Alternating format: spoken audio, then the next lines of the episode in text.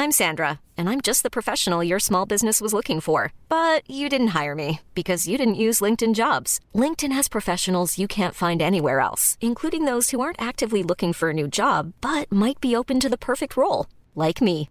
In a given month, over 70% of LinkedIn users don't visit other leading job sites. So if you're not looking on LinkedIn, you'll miss out on great candidates like Sandra. Start hiring professionals like a professional. Post your free job on linkedin.com/people today. 1. Eccolo là, di schiena, in piedi sulla punta del molo audace, a Trieste. I soliti capelli ricci scarruffati, la solita barba, la solita faccia strana. Un sigaro c'è. Capelli, barba e sigaro si voltano lentamente, prima verso la stazione marittima e poi su su, fino al Carso. Una leggerissima bora gli scuote gli abiti, un paio di blue jeans strappati, usati, ma rigorosamente Roy Rogers, un paio di Clarks beige, giacca in velluto marrone su maglione comprato al mercato. Ciò che gli piace lui l'ha avuto chiaro fin troppo presto. Il mare, le storie, le donne. Quello che odia è, più o meno, tutto il resto con qualche eccezione naturalmente, ma sporadica e talvolta impercettibile. In realtà non si può parlare di vero e proprio odio, è più che altro una sorta di insofferenza, generalizzata. Questo suo carattere non esattamente affabile gli è valso, fin da prima della maggiore età, il soprannome di Pepe.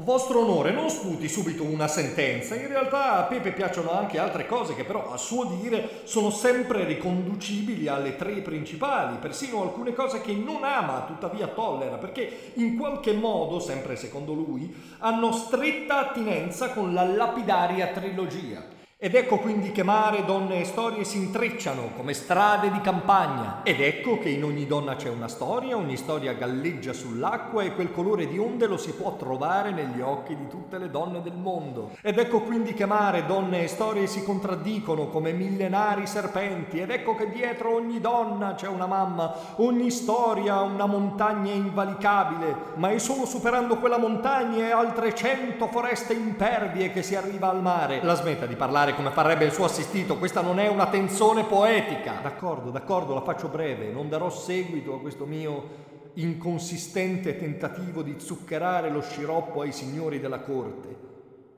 Pepe all'anagrafe fa Leonardo Bizzarri e ha tutta l'aria di essere uno stronzo vero. Grazie, lo dovevo dire. Leonardo Bizzarri non è di Trieste, si trova lì per lavoro. Fa il cantautore il suo mestiere consiste nello scrivere canzoni e poi girare teatri e locali della periferia meridionale dell'impero per far ascoltare il frutto del suo lavoro. Vivere alla periferia dell'impero ha i suoi vantaggi, non si ha accesso a tutte le comodità che si avrebbero al centro del sistema, ma si può godere di un paesaggio decisamente più gradevole e del privilegio, ormai sempre più raro, di fare questa professione. Non che fare il cantautore sia fuori legge, ma certo il Palazzo del Bene non attribuirà mai al signor Bizzarri Leonardo una medaglia al valor civile. Il governo dell'impero tollera fenomeni come quello di Pepe, sia perché, rimanendo limitati alla periferia, la loro voce resta flebile, sia perché i concerti di canzoni d'autore si svolgono nei club o nei teatri, che sono luoghi a cui accede un numero limitatissimo di persone e, per di più, persone del cui sostegno l'impero ha già dovuto fare a meno fin dai tempi delle elezioni.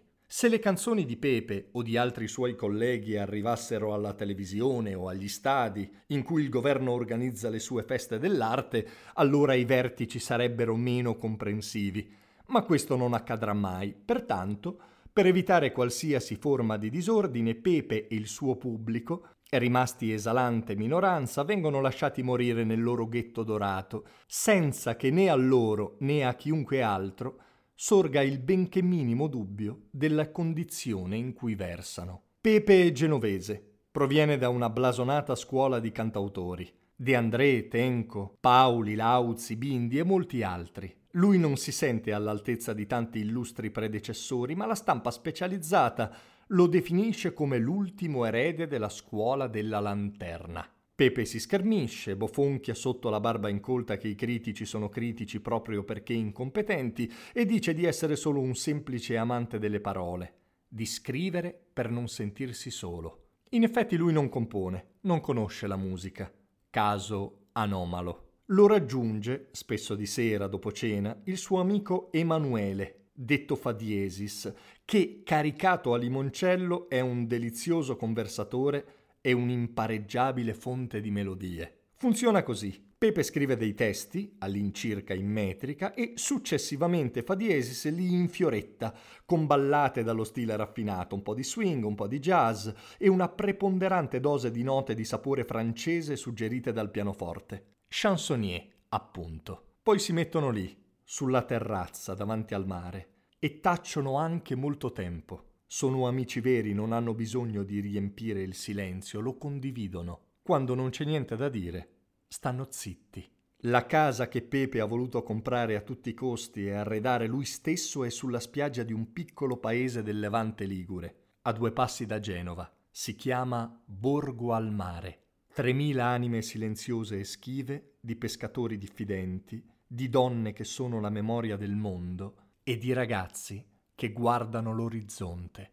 E adesso un bel caffè finito.